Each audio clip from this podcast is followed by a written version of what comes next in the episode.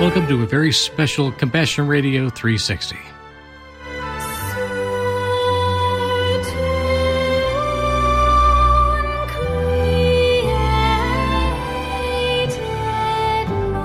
Good morning, honey, and welcome back for one more special Advent program. Good morning. It's so good to be here. For the past few weeks, we've been doing character studies, looking into the lives of people that actually appear in Scripture but their lives are not fleshed out for us. We mm-hmm. don't know much about their backgrounds. And the power of fiction is to be able to explore and to do it, hopefully, in this regard, faithfully mm-hmm. to what the scripture says about the character of the people that we're talking about. I've always loved and enjoyed reading historical fiction, and I've read a lot of biblical historical fiction, which is really interesting to me. That's why I love this series that we're doing right now. But before we do that, I just want to touch on the Advent candle for this week. It's purple, and it's the final candle in the wreath, the candle of peace. It reminds us of when the angels came and declared peace on earth, goodwill toward men. Angels have shown up many times in the series of stories we've done for the Advent. I'll be reading from Luke chapter 2, and this is the Passion Translation. On the day of the baby's circumcision ceremony, eight days after his birth, his parents gave him the name Jesus, the name prophesied by the angel before he was born. After Mary's days of purification had ended, it was time for her to come to the temple with a sacrifice, according to the law of Moses, after the birth of a son. So Mary and Joseph took the baby Jesus to Jerusalem to be dedicated before the Lord. For it is required in the law of the Lord Every firstborn male shall be a set apart one for God. They also came to offer a prescribed sacrifice, either a pair of turtle doves or two young pigeons. As they came to the temple to fulfill this requirement, an elderly man was there waiting, a resident of Jerusalem whose name was Simeon. He was a good man, a lover of God, who kept himself pure, and the spirit of holiness rested upon him. Simeon believed in the imminent appearing of the one called the refreshing of Israel, or the Messiah. For the Holy Spirit had revealed to him that he would not see death before he saw the Messiah, the anointed one of God. For this reason, the Holy Spirit had moved him to be in the temple court at that very moment when Jesus' parents entered to fulfill the requirement of the sacrifice. Simeon took the baby in his arms and praised God and prophesied, saying, Lord and Master, I am your loving servant, and now I can die content. For your promise to me has been fulfilled. With my own eyes I have seen your word, the Savior you sent into the world. He will be glory for your people, Israel, and the revelation light for all people everywhere. Well, Mary and Joseph stood there awestruck over what was being said about their baby. Simeon then blessed them and prophesied over Mary, saying, a painful sword will one day pierce your inner being, for your child will be rejected by many in Israel. And the destiny of your child is this he will be laid down as a miracle sign for the downfall and resurrection of many in Israel. Many will oppose this sign, but it will expose to all the innermost thoughts of their hearts before God. Just then, a prophetess named Anna was also in the temple court that day. She was from the Jewish tribe of Asher and the daughter of Phanuel. Anna was an aged widow who had been married only seven years before her husband passed away. After he died, she chose to worship God in the temple continually. For the past 84 years, she had been serving God with night and day prayer and fasting. While Simeon was prophesying over Mary and Joseph and the baby, Anna walked up to them and burst forth with a great chorus of praise to God for this child. And from that day forward, she told everyone in Jerusalem who was waiting for their redemption that the anticipated Messiah had come. I'd like to extend a thank you to Sherry Nelson for joining us today as we mm-hmm. tell this special story. View from the Porch, a Christmas story. At midnight, Anna stood at the ramparts in fervent prayer, still looking expectantly to the east. She was certain the signs would continue as they had for weeks. Last night was so close. All morning a heavy cloud had sorrowed on the Temple Mount, shrouding Solomon's porch in mist. Anna had waited all day for the weather to break before stepping across the women's court to the covered path high above the Kidron Valley. Five hundred of them, stunted, slow steps, nearly the entire furlong across Herod's court. She had served seventy years as Asher's priestess, half of them in this very place. Even as her eyes began to fail, she had witnessed the daily progress as Herod's artisans raised the new temple. Stone by stone, planted over Zerubbabel's rubble, the last distinct thing she remembered seeing with her earthly eyes was the flash of gilding being soldered in place atop the columns of Herod's vanity, doubly gold in the last light of a fall day. Anna's eyes had been dark now for almost twenty years, even as her ears followed the constant and furious progress on the temple and the great pavements beyond. She heard the scraping of metal on stone as the altar was moved into the courts. She heard the hiss of heavy velvet as the veil was hoisted to seal the Holy of Holies. Her mind painted the blue, purple, and scarlet yarns on the back of her eyelids.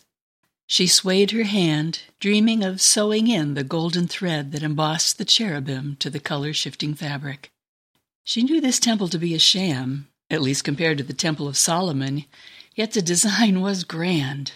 She heard rumors that Herod's men had even been compelled to manufacture an impostor ark to complete the fiction.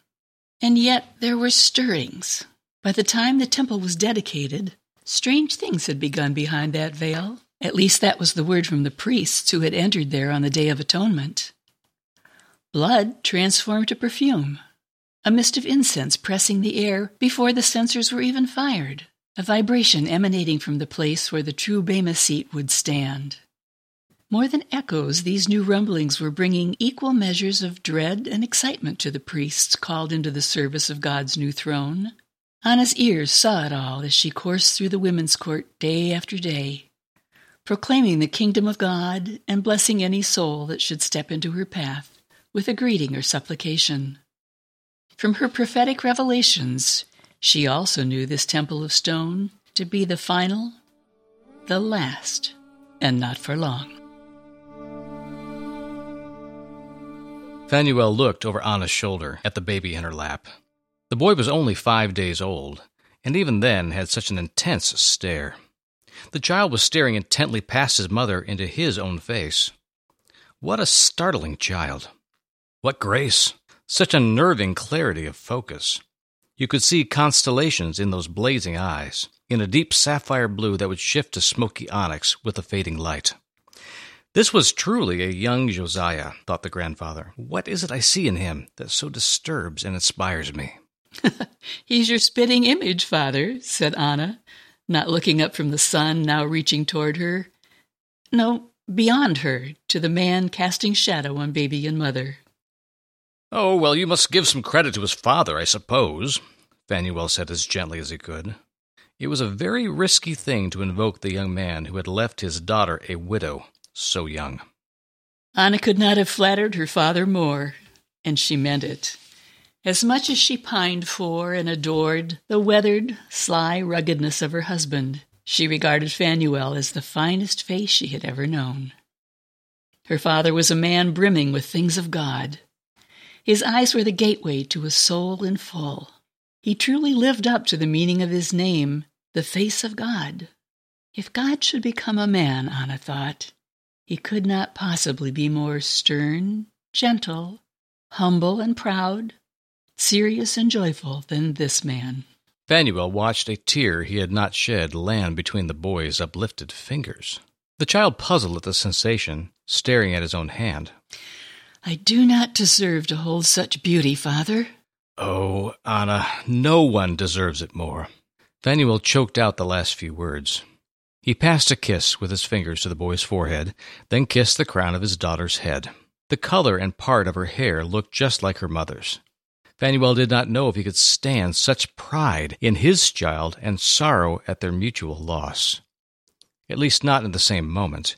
He withdrew quietly as the child began to root around for his next meal.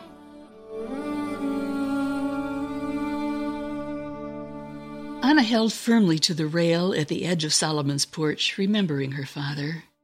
She also remembered the horrors that brought her here almost seventy years earlier, and the first true vision from God that rode on those sorrows.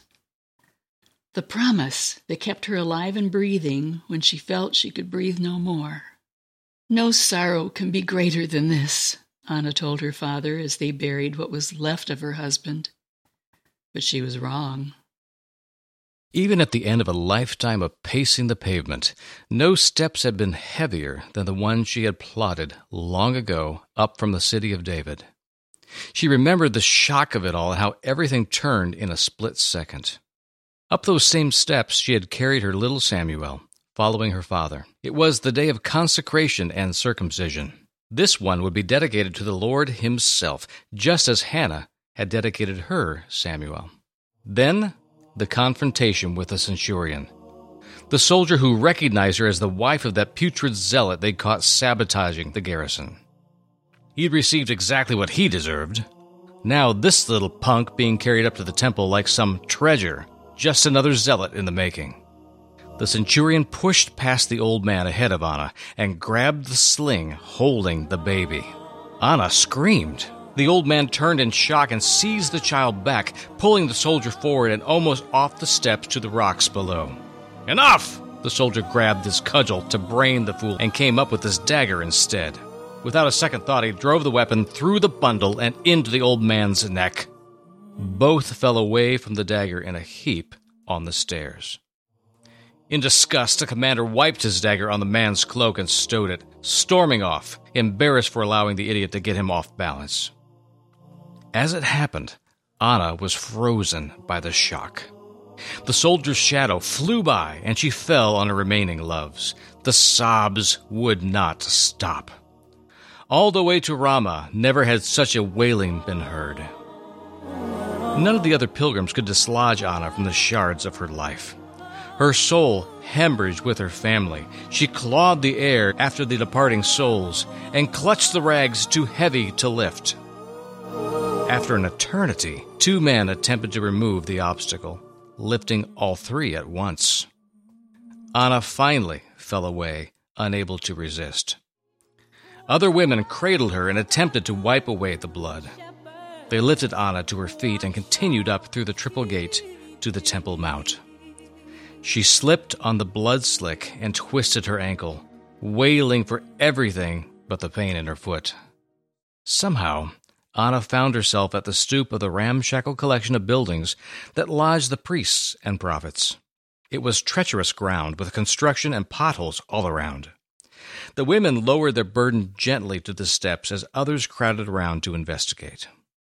A young man in plain tunic of camel's hair pushed through and knelt down next to Anna. Without embarrassment, he took her hand in his and lifted her chin with the other.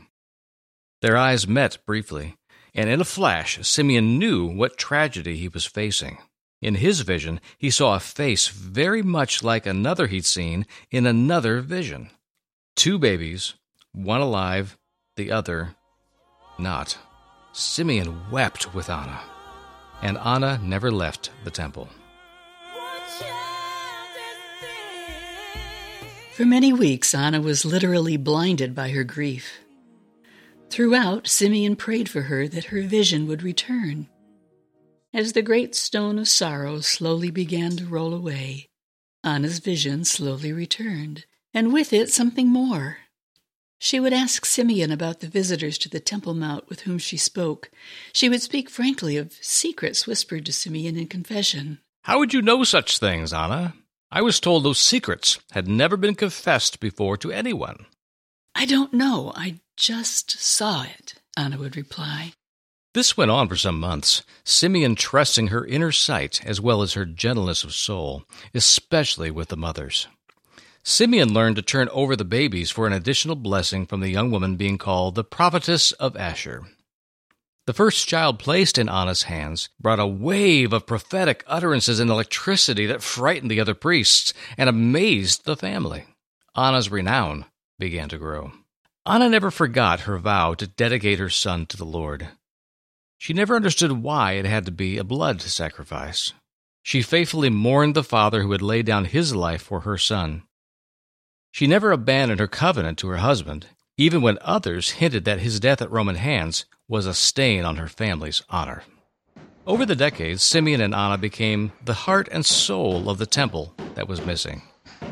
Even as Herod began his magnum opus, none could dislodge the seers of the mount, as they were known. Only when the final pavers were laid before the dedication of the new temple were the shelters of Simeon and Anna relocated to the new priestly quarter. As they were removed, Simeon and Anna laid hands on each of the old temple's stones. The inner eye revealed the ghosts of glories and abominations past. The new stones around them appeared in vision as mere vapor. A narrative emerged of one coming who would build a new temple with living stones. Anna couldn't remember the last time she had cried a tear. Sometime before the light went out and her eyes dried up for good, she was certain. At 84, her ears and other senses still tingled with heightened perception. She could smell tears and hear the stutter of a heart burdened under great grief. And she learned eyes of the Spirit Himself would paint the truest colors on her mind when He had something to reveal. Sometimes it was an unspoken sin of a proud ruler. Other times, a truly offensive offering about to be made without a repentant heart. The visions came with regularity and with such specificity that most others didn't realize Anna was blind. Only Simeon knew, and he kept her secret.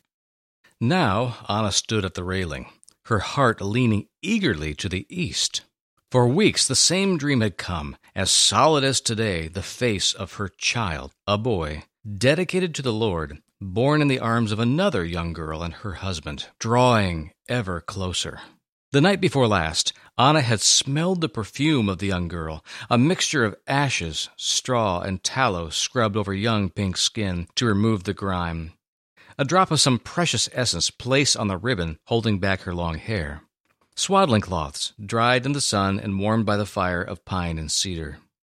Anna heard the soft footsteps of the young family making their way up from the city of David. Anna willed her eyes to see them from a distance and imagined following them up the long flight of stairs as they approached. She could see the light preceding them, lighting their path to the Temple Mount. Anna! Simeon felt for her along the rail, following the sound of her tapping on the rail through the midnight darkness and the chill of fog. As he drew close, he had heard her dancing in her slippers and suck in a breath of wonder. Anna! It's so cold. You must come back inside. Anna ignored the plea. Do you not sense it, Simeon? The one draws close. So very, very close. Yes, Anna, but he will come to us. The only thing you will draw tonight is your death if you're not careful. Then I will have to bless him alone. Is that what you want? No, of course not. You've been promised. I have not. But I won't miss a minute of it, however many I have. Others are out looking for stars tonight. You're out looking for babies. Neither are likely in this soup. Come, I'll fix you a nice broth and fetch you at first light. You can begin your search then. Anna kept her peace and danced at the railing as Simeon's frustration grew. She was, is, such a stubborn girl, he thought. He knew they were both going nowhere until she decided she was through waiting. That might require an all night watch. Simeon wasn't sure how long his ankles would last. He also knew he wouldn't leave her side. They both stared with their hearts into the void. In the small hours, something stirred. Simeon roused from a waking sleep, still on his feet, still holding the rail next to Anna. The air was moving. Down. A wave of mist retreated from the railing, drawing the damp chill with it. Simeon looked out over a sea of silver blue filling the valley below. Above, a multitude of heavenly lights in crystal air. The luminosity was greater than a full moon, yet the moon was nowhere to be seen. In Simeon's mind, nothing had ever been so steady, clear, and still. Perhaps it was a vision. He rubbed his eyes and looked around slowly, deliberately. His eyes had not betrayed him, and this was no internal vision. He could see the strange light dancing on Anna's face as her eyes danced behind closed eyelids. Anna, Simeon whispered, are you seeing this? She seemed to pay him no mind. Her blind eyes dashed back and forth under those lids. She was smiling. Simeon envied her her ecstasies, but was just as enthralled at the scene in front of him. He looked up and right into the sky, following Anna's face. The trail of one great star shone across the constellation. I see them, Simeon. The child and his mother? No. The heralds, they come. Anna's smile widened. Then a sudden gasp, and Simeon wondered if she might fall. He reached to catch his charge, steadying them both against the stone of the rail. Anna's arms lifted straight to the sky. Anna was taken up. An angel with three stars for a belt crossed her with great velocity. She was swept up into his wake and drawn along to the strong physique made of light itself. His eyes became hers as they beamed into the air above Bethlehem. Together they alighted on the great rock where David once sat. Anna could hear the music of his voice and the lyre mixing with the angel's voice as it approached David's place, roaring as it landed. Herds and herdsmen surrounded them in all directions. The voice of the angel came forth with such force that Anna could not make out the words for how close she stood within the train of his light. The shepherds were prostrate, fingertips to the ground, pointing their direction. Suddenly, a great host was surrounding them all, echoing a phrase of joy and terrible weight. The great messenger lifted his eyes to the heavens and leaped, drawing Anna along. As he rose, he arced to the right, inclining his face to the scene a ways off at the edge of the city. With the angel's clear eye, Anna saw the young girl lifting the child for the first time, a weathered man gathering up a sheet to catch the boy. The eyes of the baby looked straight at Anna. She could feel the wonder and mystery stirring in the center of the great angel as he rushed back to the stars. They rose over the temple, and Anna let out a forever long sigh. And then she was standing at the rail, Simeon's hand at her back, with the familiarity of a brother or a husband. I must see him, Simeon, Anna bounded away toward the triple gate and the long courses of stairs down to the city of David. Joy completely engulfed her, drowning out her vow to never again proceed from the house of God. Simeon, shocked, turned in time to see Anna's star shadow following her glowing veil across the courtyard. He pursued her. It was the best he could do. Chasing was out of the question, his heart pounding as he crossed the threshold through the wall and onto the flagstones at the head of the stairs. He saw Anna moving swiftly down the steps, too swiftly. Anna didn't perceive the boundary of her vow, and she rolled her ankle again on the altar of her own son's sacrifice. She fell with a bone rattling roll and skidded to a stop after two more steps. She didn't move. No! cried Simeon as he moved his lame leg as fast as it would drop to the next step. He was all wheezes and sobs by the time he reached Anna's side, prayers of desperation dripping from his lips. Anna's head and right arm hung over the far side of the steps, hidden in shadow. Simeon couldn't calm his pulse enough to find hers. Must I do this alone, Abba? Will there be no one with me to welcome the prince to his temple? Must she go now? All she longed for was you and the child. Simeon cried to the back of Anna's shoulder with great sobs. He shed the tears of the humble and the holy, as one who knows how God cries. A moan vibrated below the weight of Simeon's robes. He threw himself back to listen more carefully. He felt the slow intake of Anna's breath. He realized his bad leg was laying heavily upon her side. He struggled to retreat and lift Anna up at the same time. Let me go, Simeon. Simeon fell back with an exclamation of great relief. Uh-huh. How badly are you hurt? I can't move my ankle. Oh, my dear one, I will carry you. Simeon spoke with such compassion and joy. you old fool. We'll both be dust by the time you accomplish that. Just help me up, and I'll help you. Anna, why? Why did you run off so rashly? It was a scolding born of deep love. I saw him, Simeon. I couldn't wait. I understand my mistake. Yes, yes, I know. He will come to us. if we make it that far. Anna smiled briefly and winced as she tried to move her leg. It was the first light of day before the two reached the top of the stairs. There they rested, panting in the archway as the sun rose to the left of Bethlehem in a perfectly blue morning sky. Somehow, both Simeon and Anna saw it, and much, much more. They helped each other to their place of waiting. eight more days as they understood clearly from the vision.